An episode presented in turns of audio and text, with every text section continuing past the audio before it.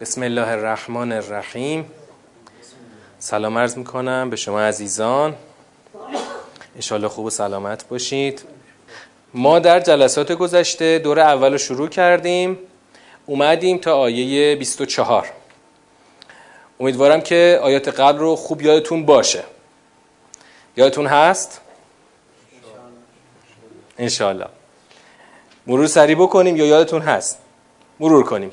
در سوره پیامبر کلام با چی آغاز شد؟ با بیان سنتی که درباره کافران خدا اعمال می‌کنه. اون سنت چیه؟ سنت ازلال اعمال. و در قبالش سنت تکفیر سیاد و اصلاح بال رو درباره مؤمنان خدا اجرا می‌کنه. بعد این به خاطر اینه که کافران دنبال باطل رفتن. باطل همون پوچه و مؤمنان از حق تبعیت کردن. همون حقی که نازل شده.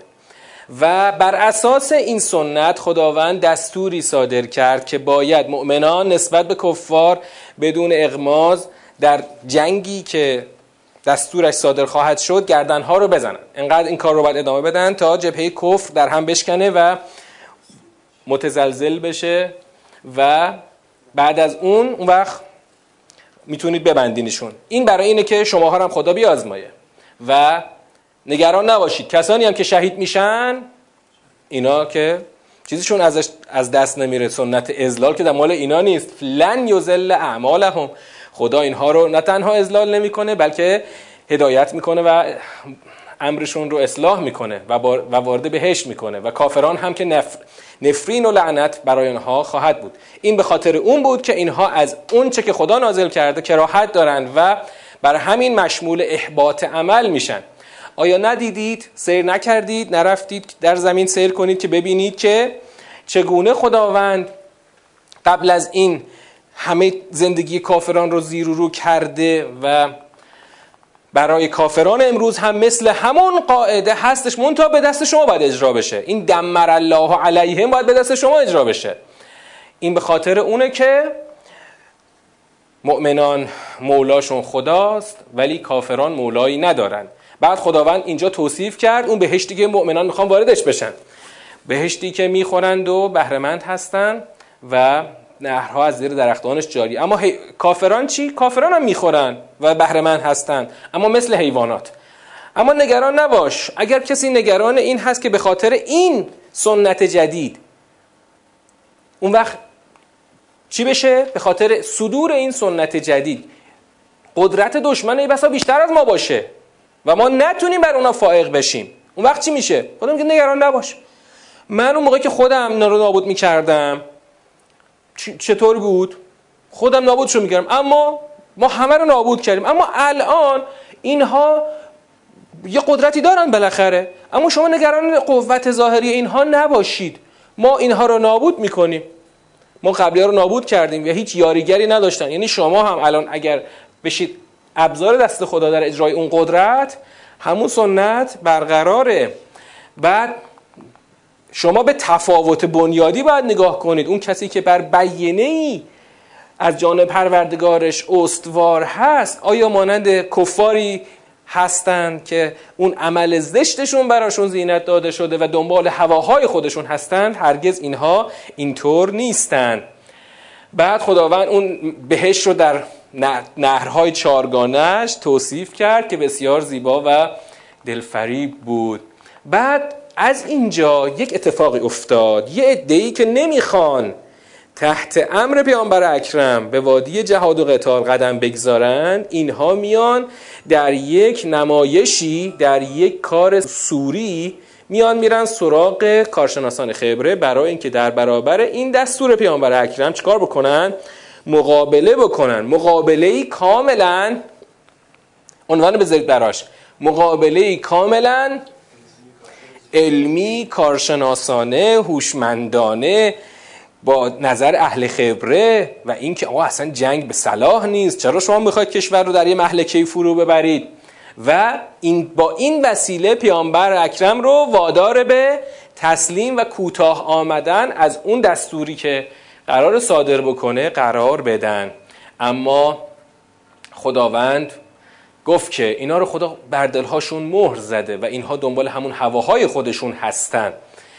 و آیا اینها چیز منتظر چیزی جز اون ساعت, ساعت بزرگ قیامت هستن که الان اشراتش اومده؟ قیامت همین الان اشراتش اون شروط برپاییش اومده. پس اینها چرا تذکر نمیپذیرن؟ اون موقع تذکر پذیری فایده نداره. اینجا یه فعلمی آمد. این فعلم که اومده اینجا در آیه 19 حاکی از چی بود؟ که پیغمبر یه یادآوری درس توحید برای پیامبر اکرم که پیغمبر نکنه یه وقت در برابر اینا بخوای کوتاه یا؟ نکنه یه وقت اینا بتونن بر تو اثری بگذارن. تو باید از همین الان برای گناه کوتاه آمدن استغفار کنی. استغفار یعنی طلب پوشش که می‌تونه قبل از گناه باشه یا بعد از گناه باشه. که استغفار قبل از گناه درباره پیامبر اکرم در چند جای قرآن آمده. یعنی اینکه خداوند داره به پیغمبرش میگه تو باید در برابر کوتاه آمدن استقامت داشته باشی و از خدا بخوای که بپوشانه این گناه رو و تو اصلا وارد این گناه نشی. که عینا در سوره فتح هم این رو خواهیم داشت. بعدش اینا خداوند یه پرده از قبل رو می‌خواد بیان بکنه. پرده قبل چی بود؟ پرده قبل این بود که اینا اتفاقا می اومدن می‌گفتن که پس چرا سوره نمیاد؟ پس چرا سوره ای نمیاد که درش امر قتال باشه دستور قتال باشه؟ اما وقتی که سوره آمد یعنی همین سوره انگار که آدم های قش کرده هستن. انگار که از ترس مرگ اینها دیگه به حال قش افتادند و دارن تو رو نگاه می‌کنن انگار که همین الان می‌خواد جونشون در بیاد. و اینا قبلا شعارم می‌دادن. تا می‌گفتن. تا همون گوش به فرمان توییم و از این حرفا می‌گفتن. اما وقتی که امر جنگ صادر شد اگر راست می‌گفتن براشون بهتر بود. آیا امید دارید که بخواید افساد بکنید این خیلی نکته جالبی بود که درس قبل خوندیم که اگر شما الان برید در وادی مخالفت با پیامبر اکرم انگار که دارید افساد در زمین می‌کنید. هل اسیتم من تولیتم من تفسدوا فی الارض و تقطعوا ارحامکم. اولئک الذین لعنهم الله فاصمهم و اعما ابصارهم. اینا همونایی که خدا لعنتشون کرده. بعد اینجا اون آیه معروف آمد افلا یتدبرون القرآن ام علی قلوب اقفالها؟ آیا اینها یه پس هم اولش بذاریم. پس آیا اینها در قرآن تدبر نکردند یا بر قلبهایشان قفل خورده؟ که ما اینجا توصیح دادیم که نخیر تدبر می‌تونن بکنن اما به خاطر قفل اون تدبر اثر نمی‌کنه. که اینجا میشه دو رتبه رو در نظر گرفت. رتبه اول رتبه در مواجهه با قرآن رتبه تدبره. شما با تدبر با ابزار تدبر می‌تونید بفهمید خدا چی گفت. اما ممکنه در دل اثر نکنه. و چی مانعشه؟ قفلی که بر دل خورده. یعنی بعد از اون که حتی فهمیدند خدا چی گفته باز هم به خاطر قفل دل نمی‌تونن دل بدن به حرف پیامبر اکرم. به خاطر چی؟ به خاطر اینکه اینا دل در گروه دنیا دارن. هم جلوتر میر می‌بینیم. دنیا گرایی اینها مانع از این میشه که همون چیزی رو که از قرآن فهمیدند بهش پایبند نباشند و عمل نکنند. خیلی خیلی مسئله مبتلا بهیه و کاملا بین ما رایجه. پس از همین آیه ما فهمیدیم که تدبر رو همه می‌تونن انجام بدن. تدبر هیچ پیش شرطی نداره. پیش شرط ایمانی نمی‌دونم اعتقادی هیچ پیش شرطی نداره چون نباید داشته باشه. تدبر یعنی که خدا وقتی داره میگه یالا ایمان بیار و در رکاب پیامبر به جنگ بشه تا. حرف واضح روشنه. چرا میری سراغ کارشناسان خبره که دنبال بهانه تراشی خودت باشی؟ تو فهمیدی که منظور پیامبر از این آیات محکم قتال چیه؟ پس این طور شبه کردن در اینکه پیغمبر چی گفت؟ ماذا قال آنف آنفا. این جز بهانه تراشی چیز دیگری نیست. آیه بعد اتفاقا شاهد قشنگی است بر اینکه اینا فهمیدن ولی نمی‌خوان. عمل کنن و انجام بدن. ان الذين ارتدوا على ادبارهم من بعد ما تبين لهم الهدى الشیطان سول لهم و املا لهم. این آیه که از امشب بخش جدید این جلسه است همین آیه خیلی بحث جالبیه. خدا داره تو این آیه چی میگه؟ تو آیه قبل گفت آقا پس اینا چرا تدبر نمی‌کنن؟ یعنی یا اینکه تدبرم می‌کنن اما به خاطر قفلی که بر دلهاشون هست نمی‌فهمن. خدا بلا فاصله وقتی داره میگه که اون کسانی که برگردن به عقبهایشان برگشتن بعد از اون که من بعد ما تبین لهم الهدا بعد از اون که براشون هدایت روشن شد اینا اینا حکمشون چیه آقا؟ حکمشون چیه؟ الشیطانو سول لهم و املا لهم. توی ساختار این جمله می‌خوام قبل اینکه خوب تو معنا غور کنیم ساختار جمله رو برای من بگید. این آیه. ساختار نحویش رو برای من بگید. ساختار نحوی. خب یه جمله اسمی است اسم و خبر باید داشته باشه. الذین ارتدوا علی ادبارهم من بعد ما تبین لهم الهدى. این کلش چی میشه؟ اسم. اسم ان. خبر ان چیه؟ الشیطان و سول لهم میشه خبر. کل جمله الشیطان و سول لهم میشه خبر. خب؟ جا افتاد؟ و املا لهم. این میشه خبر. پس یه ان است. یه ان با اسم و خبر. ولی هم اسمش یه جمله است. هم خبرش یه جمله است. آن کسانی که بعد از اون که هدایت براشون آشکار شد اینا بازگشتن به اون گذشته خودشون. اینا همونایی هستن که شیطان براشون تصویل کرده.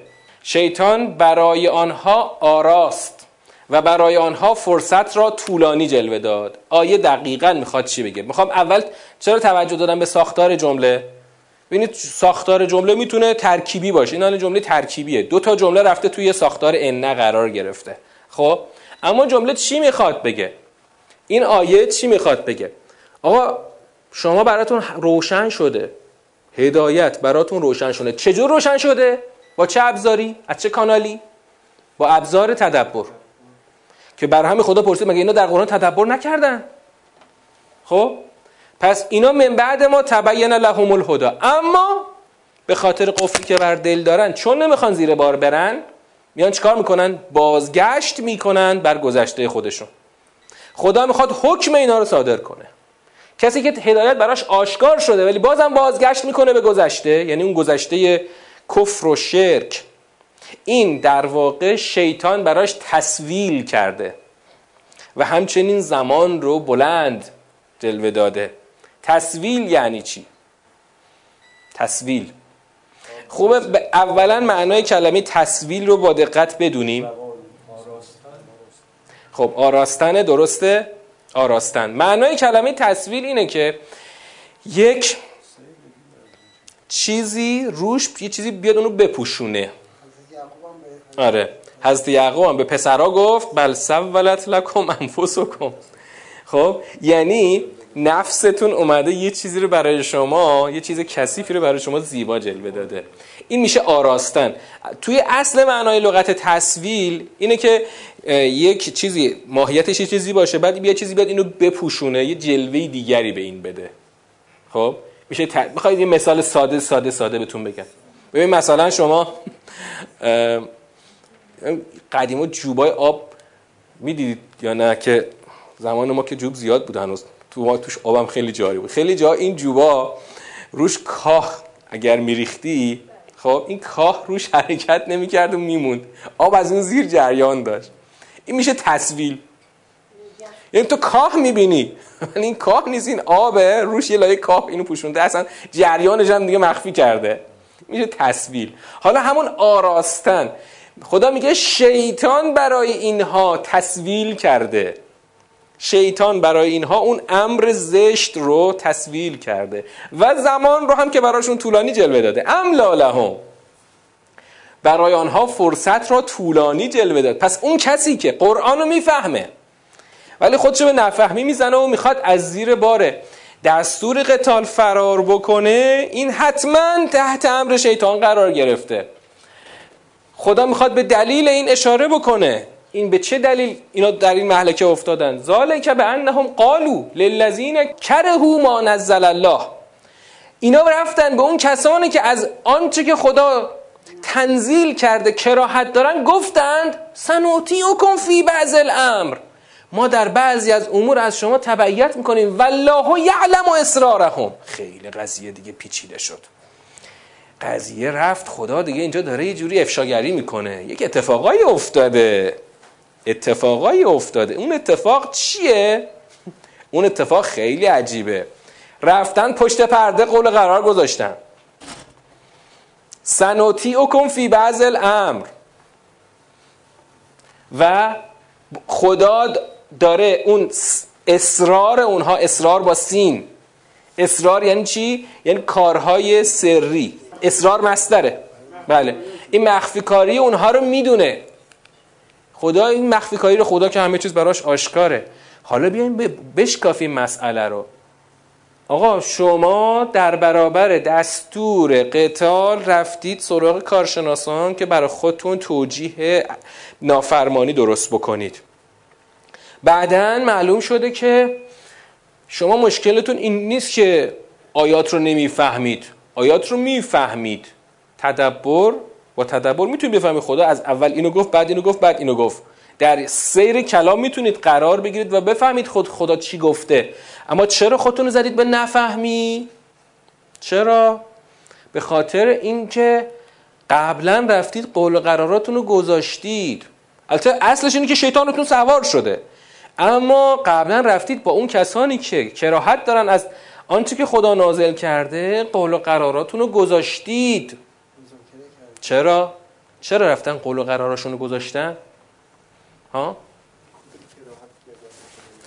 اینجا یک مسئله است که نیاز به کالبو چکافی داره ببینید اینا اینا الان اینا نه سران کفرن نه سران شرکن کیان سران کفر و شرک نیستن. در درون جامعه ایمانی قرار دارن. اینا دوربر پیغمبر اکرم میپلکن. خب؟ اینا اتفاقا ممکنه افراد بسیار موجهی باشند. ممکنه لیدرهای سیاسی باشند. ممکنه در مناسب عالی نظام جا داشته باشند. خب؟ اما میرن سنوتی و فی بعض الامر. یه قول و قرار رای پشت پرده و دشمنا می‌ذارن. برای چی؟ برای اینکه برید روی اون هسته اصلی.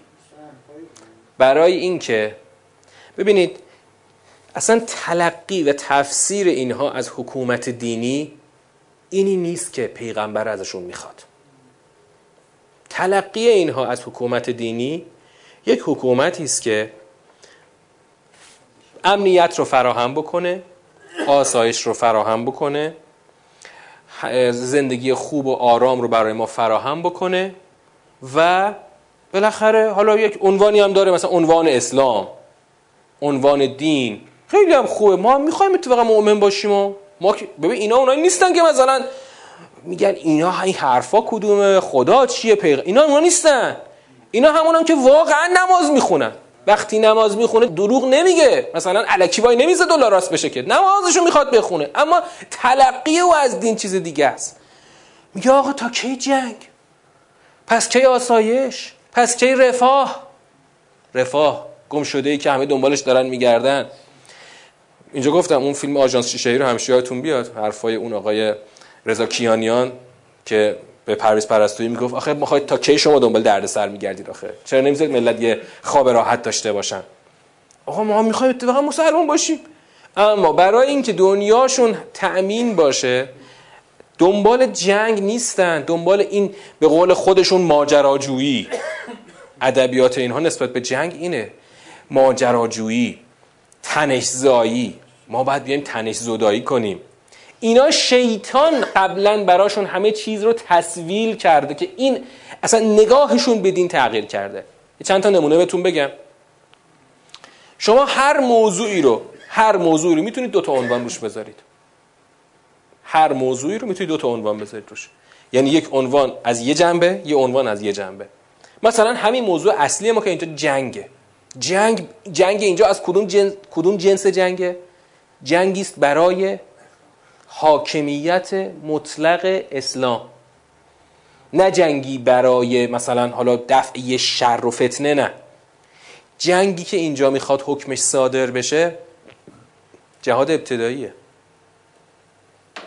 نه جنگی که حالا مثلا اونا اومدن حمله کردن مثلا ما بریم دفع خطر کنیم. نه. تو اون جنگ خیلی بحث پیش نمیاد. مثلا هم جنگی که ما داشتیم دفاع مقدس. خب یه صدامی اومده هجوم آورده به خاک شما دینم نمی‌خواد داشته باشی. آه خاکت دیگه پاشو برو جنگ. می‌خوای کشور رو تقدیم کنی به دشمن؟ این بحثی نداره اتفاقا. دیگه کسی تو اون جنگ نمیره دیگه کلا سالمه اتفاق موضوع هستن این جنگ اون جنگ نیست. این جنگ اون جنگیه که می‌خواد آسایش ما رو به هم بزنه بدون اینکه الان خطری ما رو تهدید بکنه. این جنگ همون جنگیه که امام می‌گفت. جنگ جنگ. تا رفع فتنه در عالم. یادم همون سالهای آخر جنگ بود. این حرف امام رو دیوار ورزگاه هیدریان نوشته بودن. همون دهه 60 بعد از این مدت پاک شد. و دیگه در هیچ دیواری این شعار نوشته نشد.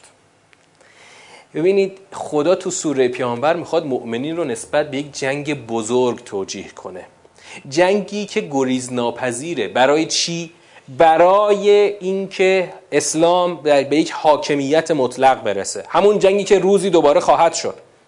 جنگی که اگر واقعا ابعادش از این سوره بفهمیم از همین الان مطمئن باش همونایی که میگن مهدی کجای بیا منتظر تیم دشمنش میشن. چرا؟ چون آسایش شما رو به هم خواهد زد. ممکنه سالها و سالها طول بکشه. ممکنه که بسیار دامنه دار بشه.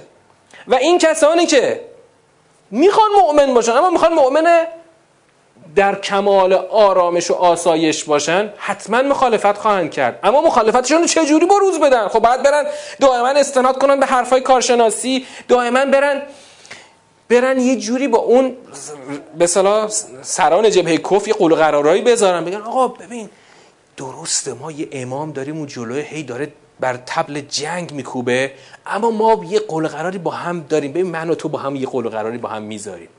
خب؟ اش... تو اونو کاری نشتوش بیا با من بیا با هم ببندیم. خب تو همین چند سال تو هم تاریخ انقلاب بارها اتفاق افتاده. بارها.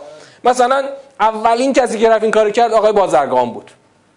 اولینش آقای بازرگان بود. از اون مثلا ضد انقلاب کرد داشت. کردستان رو می‌خواست از ایران جدا بکنه. رفته بودن هیئت حسن نیت فرستاده بودن کردستان. که شهید شمران هرس می‌خورد از اینکه چرا دارید این کارو می‌کنید؟ به خود بازرگان گفت و توپید. گفت من دارم رفتم اونجا دارم با اینا میجنگم. شما هیئت حسن نیت فرستادین. بعدش حالا شهید شمران که شهید شد اونام که رفتن کنار بعدش برو چند سال بعدش. اون آقای سال 65 بود اون نماینده ریگان اومد تهران. بعد بله بله. بعد مرحوم تو خاطراتش نوشته که یه دفعه خبر دادن که هواپیمایی که چند نفر با گذرنامه ایرلندی در فرودگاه نشسته.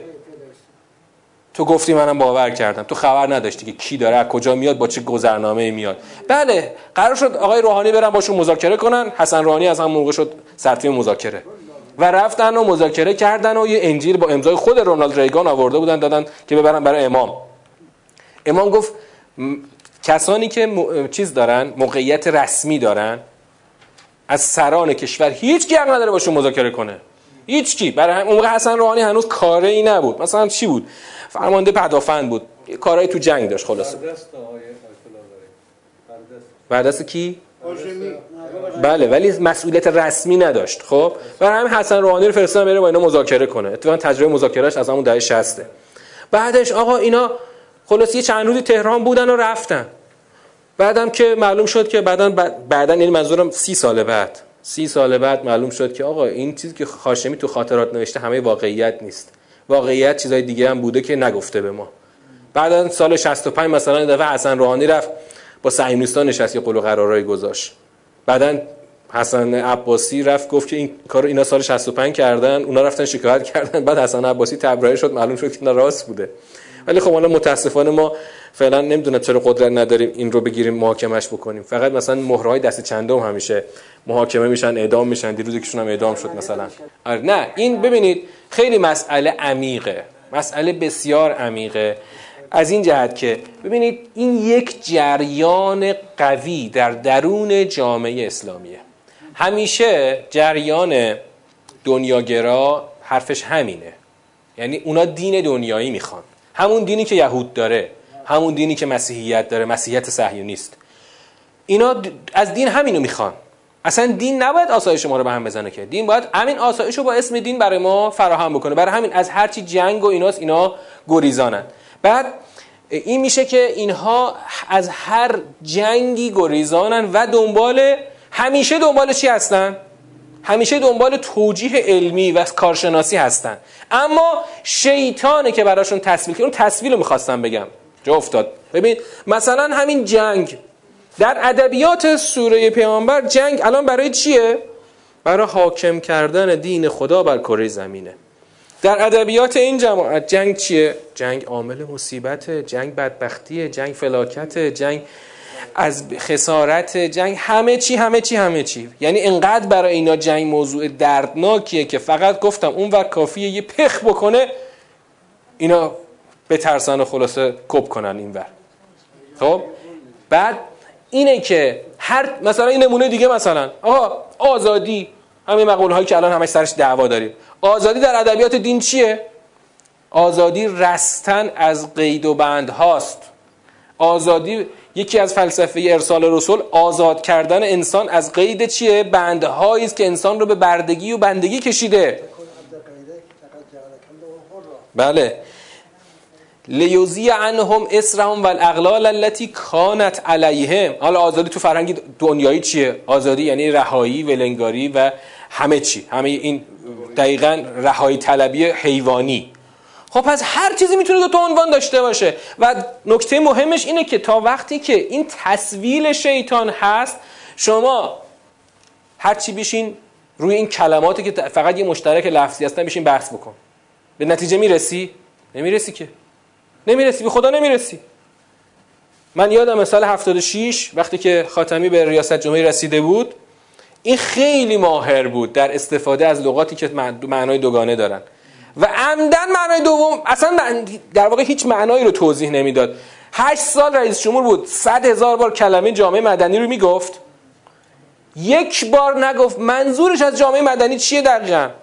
بعد ما می‌رفتیم مثلا آثار اونوریا رو میخوندیم.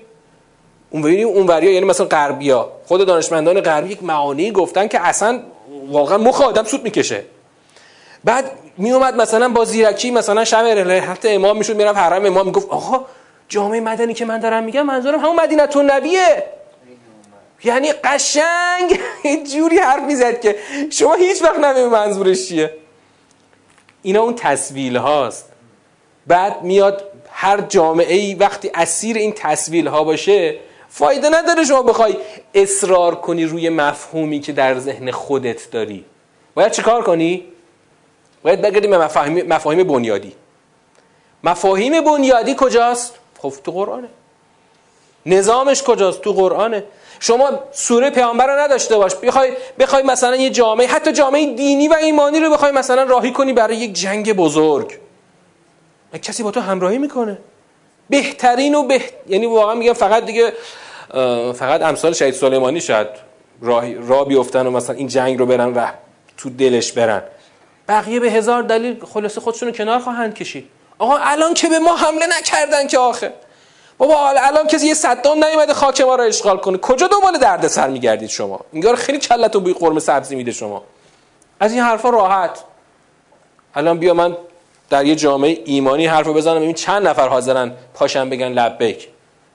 نه من. یعنی مثلا سوره رو بگم بگم آقا یه زمانی پیغمبر چالشش این بوده. میگن بابا پیغمبر خدا انگار هنوز نمی‌دونسته تو چه جامعه داره حکومت می‌کنه. انگار نمی‌دونسته چه رجالی اون طرف خط وایسادن دارن میدون داری می‌کنن و معرکه گیری می‌کنن با اینا می‌خوای بری جنگ؟ بابا با اینا تا سر کوچم نمیشه رفت. آره پیغمبر این خدا ولی حکمتش سر جاشه. خدا می‌خواد سوره رو بفرسته هر کی نمیاد نیاد بره پی کارش. هر کی نمیاد فکیفه اذا توفت هم الملائکه یضربون وجوههم و ادبارهم. ببین خدا چه جوری میره؟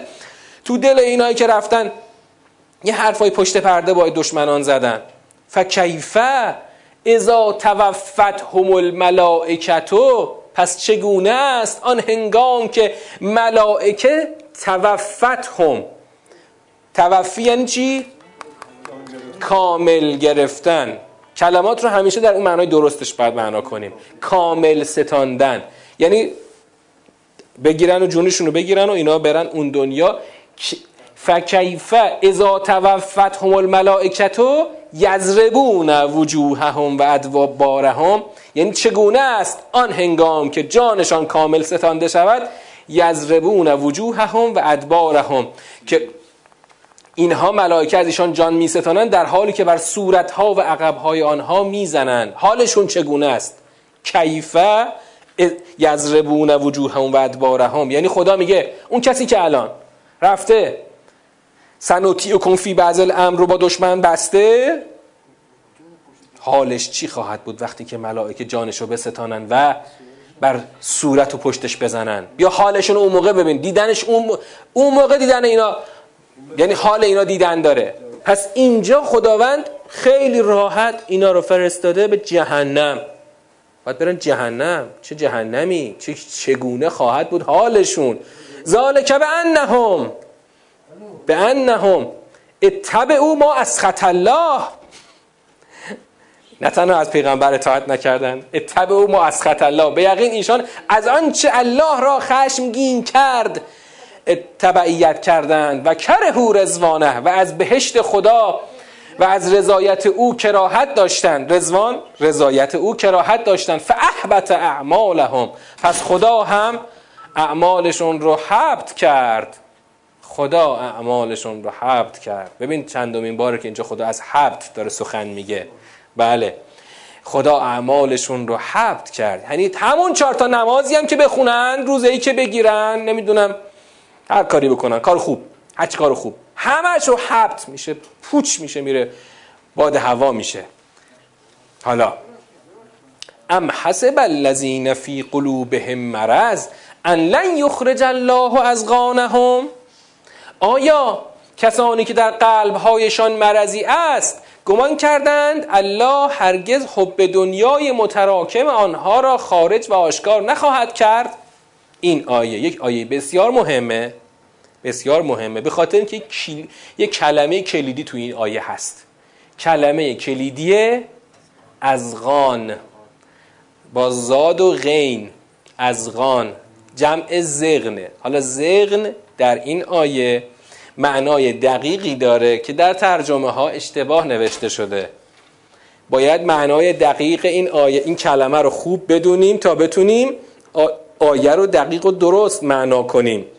هرچند که این کلمه در خود آیات بعدی برای ما معنا خواهد شد. خب؟ اول می‌خوام فضا رو بگم. این فضا چیه؟ ادعی که رفتن با دشمن قول و قرار پشت پرده گذاشتن که آقا ما بعضی تو بعضی چیزها از شما تبعیت می‌کنیم نه از پیغمبر. و اینها رو خدا فعلا حواله داده به جهنم. حالا خدا میگه اینا آیا کسانی که در قلبهایشان مرضی هست ام حسب الذین فی قلوبهم مرض؟ آیا فکر کردن که هرگز خدا از غان اونها رو خارج نمی کند آره. تو ترجمه ها کینه معنی کردن. اما ما هرچی بعد کینه رو به کی برگردوندن؟ اونا که به کینه معنا کردن. کینه رو برگردوندن کینه مثلا اینها از مؤمنین. در حالی که تو سوره تا اینجا ردی از کینه اینها نسبت به مؤمنین ما نداریم. نیستش. و در واقع اگر اینو به کینه معنا بکنی معلق میشه. مثل بادکنک میره رو هوا. آقا مثلا خدا کینه اینها رو خارج بکند. آخه اینا تا اینجا سخنی از کینه نبوده. سخن از چیه؟ سخن از یک نگاه دنیایی اینها هست. حالا میایم میریم تو لغت عربی نگاه می‌کنیم ببینیم آقا زغن. اصلا دقیقا یعنی چی؟ زغن گفتن زغن الت دنیا ای مال الت دنیا زغن یعنی تمایل و میل. وقتی که ما زغن رو به تمایل به دنیا معنا بکنیم وقتی خدا تو آیه میگه آیا اینها که مرض در دلشون هست گمان کردن که هرگز خدا میل اونها رو به دنیا خارج نخواهد کرد؟ و چیزی که الان دقیقا در اینها هست. زغن به دنیا میل به دنیا در دل اینها هست که به خاطر همون دنیاگراییشون رفتن. دنبال دشمنان با اونا قول و قرار گذاشتن سنوتی و فی بعض الامر گفتن. یعنی خدا داره به اینا انگار هشدار میده. کجای کار وایستادید؟ کجای کارید؟ اگه خدا بخواد اون امیال دنیاگرایانه شما رو بیرون بریزه آبروتون میره و معلوم میشه که برای چی دارید هی میرید به حرفای کارشناسا استناد می‌کنید که آقا جنگ اصلا به صلاح نیست. جنگ آسایش امنیت و توسعه رو متوقف می‌کنه. پشت پرده این حرفا در میاد که همش پشتش ازغان شما خوابیده. هر جاشو می‌کشی یه, یه سر بندش اون بسته است. خب این آدم معلومه که ازغان داره. ازغان همون میل شدیدی است که در اینا متراکم شده به دنیا و یقینا باید اینا با جنگ مخالف باشن. چون بالاخره همه حسابا به هم می‌خوره. این دنیایی که چیدن مناسباتی که جفت و جور کردن همه به هم می‌خوره. و اینها حتما با جنگ مخالفت خواهند کرد. و این مخالفت ها در هر زمانی خواهد بود. حتما مطمئن باشه. یه روزی هم امام زمان بخواد بیاد این مخالفت ها قشنگ بروز می‌کنه. دنبال چی هستی بابا؟ بذار داریم زندگیمونو می‌کنیم دیگه. مگه چشه اینجور مسلمونی؟ مثلا ما رمضان روزمونه بگیریم مگه کافی نیست؟ نمازامونو بخونیم کافی نیست مگه؟ هر حرمی هم تو بخوای برات میریم زیارت می‌کنیم. سالی چند بارم میریم زیارت می‌کنیم. فقط این جنگ نگو حرف از جنگ نزن. خدا میگه ام حسب الذین فی قلوبهم مرض ان لن یخرج الله ازغانکم حالا خدا میگه ولو نشاء لاریناکهم فلعرفتهم بسیماهم. دیگه خدا افشاگری رو در اون فازی که خودش داره هر یعنی اون فازی که کلام خدا داره می‌بره اینجا به حد نهایت میرسونه. اینجا دیگه نقطه جوش سوره است لو نشاء لاریناکهم فلعرفتهم بسیماهم ولتعرفنهم فی لحن القول والله یعلم اعمالکم. خیلی آیه یعنی داغه ها. آیه بسیار داغه. آیه اینقدر داغه که اگه قشنگ همینطور اینو قشنگ تو نظام آیه بچینی از از داغه اینجا سرخ شده آیه. چرا؟ خدا میگه با لو شروع می‌کنه که یعنی اگر خواسته بودیم تو پرانتز که نخواستیم اگر خواسته بودیم قطعا آنها را به تو نشان می‌دادیم. پس قطعا تو آنها را با سیمایشان میشناختی و البته آنها را در لحن گفتار می‌شناسی و الله اعمال شما را می‌داند. آیه بسیار روشنه. مخصوصا وقتی تو ساختار معنا میشه بسیار روشنه. خدا چی می‌خواد بگه؟ خدا می‌خواد بگه بابا من اگه می‌خواستم اینا رو قشنگ گاو پیشونی سفید می‌کردم. که دیگه همینطور تو خیابون را برن همه بفهمن که این چه حرفی داره می‌زنه برای چی داره این حرف می‌زنه اون ته حرفش چیه ته دلش چی داره قلیان می‌کنه که از این حرفا می‌زنه؟ ولی نمی‌خوام این کارو بکنم. نمی‌خوام این کارو کنم. اما نشونه میده. نشونه میده. ببینید یه سوالی اول پیش میاد. خدا میگه لو نشاء لعرینا که هم. ارینا که آن به تو آنها را نشان می‌دادیم. آیا پیامبر اکرم نمی‌دونست اینا کیه؟ ها؟ می‌دونست یا نمی‌دونست؟ من میگم می‌دونست. کاملا می‌دونست. چرا می‌دونست؟ برای اینکه اینا بابا اصلا از حرام شمس اینا تیر تایفن همه حرفاشون مشخصه پشت پرد اینا همونایی که هر وقت حرف از جنگ میشه قشنگ جاخالی میدن. همونایی که هر وقت سفره پهن میشه میان سر سفره میشینن. اینا رو پیغمبر می‌دونه. اما خدا میگه من نمی‌خوام که من نمی‌خوام که چی کار کنم؟ من نمی‌خوام. اینا رو گاو پیشونی سفید کنم. لو میاره خدا که این کارو نکردم. چرا نمی‌خوام اینا رو گاو پیشونی سفید کنم؟ می‌دونید چرا؟ خب چرا؟ خب. پس چرا بعدش میگه ولا تعرفن نهم فی لحن القول؟ تو که در لحن قول اینا رو می‌شناسی که. چرا؟ آزمایشه. آزمایشه. آیا یزدی درست گفتن خدا نمی‌خواد منافقین با تابلو شدن رسوا بشن. خدا نمی‌خواد. آقا لو آورده نمی‌خوام. اگه می‌خواستم این کارو می‌کردم. نمی‌خوام اینطوری منافقین رسوا کنم. برای چی؟ برای اینکه مؤمنین باید اولا آزمایش بشن. باید شما یعنی آهاد آهاد مردم به درکی برسن که پشت سر اینا راه نیفتن. من بیام اینا مشخص بیام اینو لوش بدم. آقا آقای کیک پسر فلانی ایشون از لیدرهای جریان مقابل هستن. در سال فلان رفتن با صهیونیستا یه سری قول قرارایی گذاشتن. اونجا این حرفا رو هم گفتن. ما نیروهای اطلاعاتیمون سیر تا پیازه جلسات سری اینها رو نوارش رو داریم. خب اما خدا نمی‌خواد. آقا حالا شما دونستی. اما اگر خودت اگر خودت توجیه نباشی به اون فلسفه عالی جنگ جنگ در راه خدا شما توجیه نباشی. بازم دنبالش راه میفتی به همون آدم هم رأی میدی. چرا؟ چون خودت هم تو اون دایره هستی. مثلا همین الان همین الان الان. اون طرف 8 سال مملکت رو به فنا داده نابود کرده. قشنگ در قالب مدعی میاد تو, تو روزنامه های خودش. من به اتفاقا در نامه به رهبری همین حرفا رو گفتم.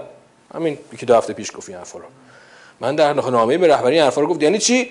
یعنی من 8 سال درست عمل کردم. من درست بودم همیشه هم درستم. همیشه درستم. همونطور که پدر جدش همیشه این حرفا رو گفت. تا روز آخرم این حرفا رو گفت. گفت ما ما هیچ وقت اشتباه نکردیم. همون روزم به خود امام گفتم. گفتم که دیگه ادامه جنگ به صلاح نیست. امام همش می‌گفت جنگ جنگ طرف فتنه. من به امام گفتم و ایشونو توجیه کردم که ما دیگه به هیچ پیروزی نظامی دست پیدا نخواهیم کرد و بنابراین فیتیله جنگ رو بکش پایین. و تمومش کن. تمومش کن. تا روز آخرم این حرفا رو با افتخار گفته. آقا شما همین حرفا رو بیا به مثلا از این زاویه الان بیا بگو. آقا فلانی تا روز آخرم اینطوری با امام صحبت می‌کرد. میره گفت من رفتم امامو توجیه کردم. چی درست میشه؟ هیچی درست نمیشه. ملت که پشت سر اون آقا باشن میگن اتفاقا کارو خوبی کرد. اتفاقا کارو خوبی کرد. اصلا درستش همینه. آقا هی میگید جنگ همون بعد فتح خرمشهر بعد تمامش می‌کردید. بعد چی رفتی تو خاک عراق؟ بالاخره تا خرمشهر بالاخره اونا تو خاک ما بودن باید بیرونشون کردیم. بعد از اون چرا رفتید وارد خاک عراق شدید؟ خیر همون آقا درست می‌گفت شما اشتباه می‌کنید. ببین شما تا وقتی که پشت مردم رو از دل این جماعت بیرون نکشی بیا بگو. بگو فلانی این کار رفته رفته با سعی گفتم که خوب کاری کرده با صهیونیستان نشسته. نمیگن مگه این حرفا رو میگن خوب کاری کرده. با رفته با صهیونیستان نشسته بالاخره جنگو از سر ما برداشته. یا همین آقا که مملکت 8 سال معطل کرد اتفاقا خوب کار کرد رفت با خود کت خدا نشست. با خود کت خدا. روز اولا گفت باید بریم با خود کت خدا بشینیم حرف بزنیم. این نوچهارشون رو ولش کن باید بریم با خودش بشینیم. مگه نصف ملت به این آقا رأی ندادن؟ همین الان نصف یه 20 درصد دیگه بهش اضافه کن. هیچ وقت همیشه مخالفن اصلا پای صندوق نمیان. آقا همین الان الان این 60 70 درصد جامعه تو با اون تفکر همراهن. نمازم می‌خونن خیلی هاشونا نمازشون رو می‌خونن. نه اینکه آدمای لا مذهبی هم. اینا گفتم اینا جماعت لا مذهب نیستن. نمازشون رو می‌خونن زیارتشون هم میرن. اما اگه برن حرم امام یک سلامی در کمال ارادت هم به امام عرض می‌کنن. اما میگن همونی که اکبر گفت درست گفت. راه اکبر راه درسته. و تنها راه نجات این کشور راه اکبره. این میگن همیشه. پس بنابراین خدا نمی‌خواد در ظاهر و سیما اینا رو به شما نشون بده. اگر می‌خواست این کار را می‌کرد و تو میشناسیشون در لحن قول آنها را می‌شناسی حالا این لحن قول چیه؟ لحن قول یک کلمه عربیه کلمه عربیه خب این کلمه به معنای این نیست که مثلا اون لحن کلامی که مثلا ما تو فارسی در ذهنمون داریم لحن قول یعنی چی؟ لحن قول یعنی پیچوندن کلام. لحن یعنی پیچش. خب؟ لحن القول یعنی پیچوندن کلام. ببین وقتی داره میگه توی پیغمبر من اینا رو در پیچش کلامشون می‌شناسی. چه جوری؟ یعنی ببین مثلا میاد یک خطبه قرایی در ولایت فقیه بر شما صحبت می‌کنه. خوبم بلدن اتفاقا. من دیدم. اینا وقتی می‌خوان در اثبات ولایت فقیه صحبت کنن بهتر از من و تو میشینه ولایت فقیه رو ثابت می‌کنه بعد آخرش میاد میاد میاد یه جوری نتیجه می‌گیره برات. که نتیجهش چیزی که تو می‌خوای نیست. نتیجهش اونی که اون می‌خواد. مثلا میاد میگه نمونهش اون آقای مصاحبه آقای چیزو ببینید. مصاحبه آقای زیبا کلام با خبرگزاری دانشجو. با سایت SNN یه مصاحبه ای داشت ایشون.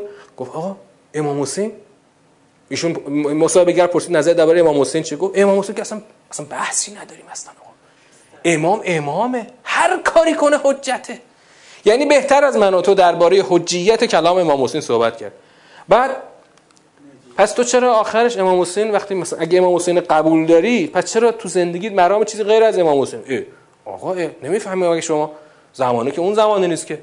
الان اگه امام حسین اینجا بود چیکار می‌کرد؟ کاری که من کردم می‌کرد. یعنی امام رو برای تو بهتر از تو حجیت کلامش رو ثابت می‌کنه. ولی وقتی که می‌خواد راه خودش رو طی بکنه کلام رو یه دفعه میپیچونه. اینا همین جماعت استاد پیچوندن کلامن. اینقدر قشنگ میپیچونن. من به خدا شب نشستم واقعا پای کلام یکشون که بسیار آدم موجهیه. اسمش بد نیست بگم حالا آقای پزشکی ها مثلا. ایشون نشستم پای کلامش تو تلویزیون ببینم چی داره میگه. دم آقا قشنگ حرف زد. استدلال دلیل استدلال دلیل استدلال دلیل. بعد رسید به یه نقطه خاص. مجری سوالی پرسید که دقیقا مناسب اون نقطه سوال دقیقی بود. آقا یه دفعه یه پیچ زد. یعنی اگه از اول کلامش باش همراهی می‌کردی قشنگ حرف خوبی زده بود. یعنی تا اونجاش اگه قیچی می‌کردی از من تو بهتر حرف زده بود. آقا در اون نقطه به زنگا یه پیچی زد و یه دفعه مسیر کلام عوض شد. اینه این لحن قول اونه. یعنی قشنگ مثلا می‌بینی تا اصلا می‌تونه تا 80 درصد حرفا حرفا ایشون با شما یکی باشه. می‌تونه قشنگ تا 80 درصد کاملا همون که تو می‌خوای برات حرف بزنه بعد تو بعد تو اگه بشینی اون 80 درصد قیچی کنی و مثلا اینو تابلو کنی تو سادگی کردی ها. خیلی ما این کارا رو می‌کنیم. مثلا می‌بینیم آقا چه حرفای خوبی آقا همش داره از عدالت حرف می‌زنه از رفاه امنیت آسایش حرف می‌زنه. اینجاش که مشکل نداریم. ما هم داره میگیم که پس مشکل ما کجاست؟ مشکل اون آخرشه که می‌خواد بپیچونه لحن القول اونجاست. حالا تو وقتی خدا میگه توی پیغمبر در لحن قول آنها را می‌شناسی تو یعنی یعنی هم خود رهبر جامعه دینی و هم کسانی که هم تراز او هستن می‌دونن ته حرف این جماعت چیه. لحن قول رو می‌شناسم. هر کسی که با راهبرد کلان حکومت دینی که همان حاکمیت مطلق حق بر پای عدالت بر زمینه مخالفت داشته باشه همون که امام گفت جنگ جنگ تا رفع فتنه در عالم. کسی با این راهبرد کلان و بلند مدت مخالفت داشته باشه این تو این جماعت قرار می‌گیره. هر کسی که دین دنیایی بخواد هر کسی که دین رو برای دنیا و برای رفاه و امنیت و آسایش فعلی خودش بخواد. این میشه دقیقا همین آدم. و برای همین نکته اون قسمت بند آخر آیه رو ببین. والله یعلم اعمالکم. خدا برای چی گفته اینجا؟ خدا برای قافیه مثلا گفته. هرچند این سوره قافیه داره ها ولی خدا قافیه که به تنگ نمیاد که خدا بخواد این کلمه رو اضافه همینطوری اضافه بکنه که والله یعلم اعمالکم. از این یعلم اعمالکم معلوم میشه لحن القول خودش جز عمله. لحن قول فقط یک تون صدا نیست اونطور که مثلا بعضی معنا کردن. لحن قول از جنس عمله. یعنی یه حرفی رو خوب و قشنگ بیان بکنی اما عمل چیزی از غیر از حرفت باشه. مثلا حتی طرف برای هیئت دولتش روزه امام حسین هم خوند. خودش هیئت دولتش مثلا می‌خواستن برای امام حسین گریه هم بکنن. ولی آخرش گفت قربونت برم امام حسین که تو از که تو به ما درس مذاکره دادی. ببین این عمل این هاست که پشتش اون عملش با حرفش کاملا مغایر بر همین خدا میگه خدا اعمال شما رو می‌داند و شما رو می‌دونه حالا آیه بعد قشنگ معلوم میشه که تای خط این جماعت چه تفاوتی داره. ولنبلونکم حتی نعلم المجاهدین منکم و الصابرین و نبلو اخبارکم این کلمه تأکید در تأکید. چند تا تأکید داره؟ لامش؟ نون تأکید سقیله یعنی قطعا قطعا قطعا شما رو آزمایش می‌کنیم. آزمایش می‌کنیم تا چی معلوم بشه؟ حتی نعلم المجاهدین منکم و صابرین و نبلو و اخبارکم. تا وقتی که صابرین و مجاهدین شما معلوم بشن. صابرین و مجاهدین یعنی کیا؟ همون کسانی که مجاهدانه پای حرف پیامبر صبر کردن یعنی وایستادن پای مردی به خرج دادن ایستادن پای حرف پیغمبر تا پیغمبر بتونه اون حکم جهاد بزرگ رو صادر بکنه. و ببین اینجا باز یه تاکید دوباره. نعلمه. کی نعلمه؟ ما بدانیم. باید معلوم بشه. معلوم بشه. چیزی که معلوم نیست باید معلوم بشه. معلوم بشه کی کی حاضره که مجاهدانه و صابرانه پای رکاب پیغمبر بیسته و کی می‌خواد که به بهانه اون ازغان امیال دنیایی خودش میدان رو خالی بکنه. بدانیم تا ما بدانیم. گفتم اون تو اون جلسه توضیح دادم. این از جنس چیه؟ از جنس لاشیعه اعمال ما لاشیعه باید شیع بشه تا معلوم بشه. توضیحش رو مفصل چند بار روش بحث کردیم. خیلی توضیح مفصلی داره که جالب بود. اما نکته مهمش کجاست؟ آقا نکته مهمش اینه که دقیقا و نکم معلوم میشه میدان اصلی آزمایش خدا نسبت به یک مؤمن کجاست؟ همینجاست. میدان اصلی آزمایش اونجایی نیست که تو بخوای مثلا در کمال امنیت و رفاه و آسایش مثلا یه روزه ای بگیری یه نمازی بخونی. نمی‌دونم همون زیارتت هم بری. میدان اصلی ابتلاع خدا اینجاست که تو بر اساس امیال دنیا گرایانت حاضر هستی پای پای یک امر سخت که شاید الان برای تو آورده ای نداشته باشه. بیستی. به خاطر حرف خدا که دین خدا بر زمین حاکم بشه. و تا این موضوع جا نیفته. یعنی مؤمنین این رو از باب یک امتحان سخت ندونن و درش قدم نذارن چیزی عوض نخواهد شد. حکومت ظلم و جور و مستکبرین خود به خود برچیده نخواهد شد. قرار نیست خدا یه دفعه یه سیحه آسمانی بفرسته و قشنگ همه چی کن بشه. آره اون قیامت کبراه که با یه سیحه آسمانی همه چی کن میشه جمع میشه. اما رو زمین قرار نیست همچی اتفاقی بیفته. مستکبرین و صاحبان ظلم و جور اینا بخوان مثلا یه دفعه جمع کنن بساطشون. نه آقا جون اینا جمع نخواهد کرد. نخواهند کرد و هر روز هم مستحکم تر خواهند شد. اون خیلی بسا کسی که تو این راه برد نباشه خودش هم میره جز اونا قرار می‌گیره. همینا که الان خون ملت دارن تو شیشه می‌کنن. تورم درست می‌کنن موجشو میفرستن رو سر ما خراب می‌کنن. مگه خودشون یه زمانی بعضیاشون مگه زمانی جز مردان جنگ نبودن. اما الان کجا تو لواسون دارن برج می‌سازن. بعد معاونشون می‌گیرن اعدام می‌کنن و نبل و اخبارکم و اخبار شما را آزمایش کنیم یعنی چی؟ سرگذشت شما رو سرنوشت شما رو اینطوری میآزماییم که چی؟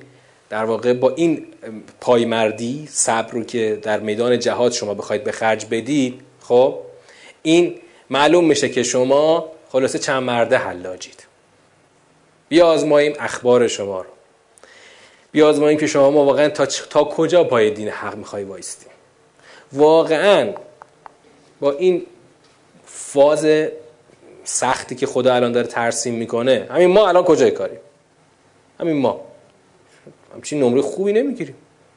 واقعا نمره خوبی نمی‌گیریم ما.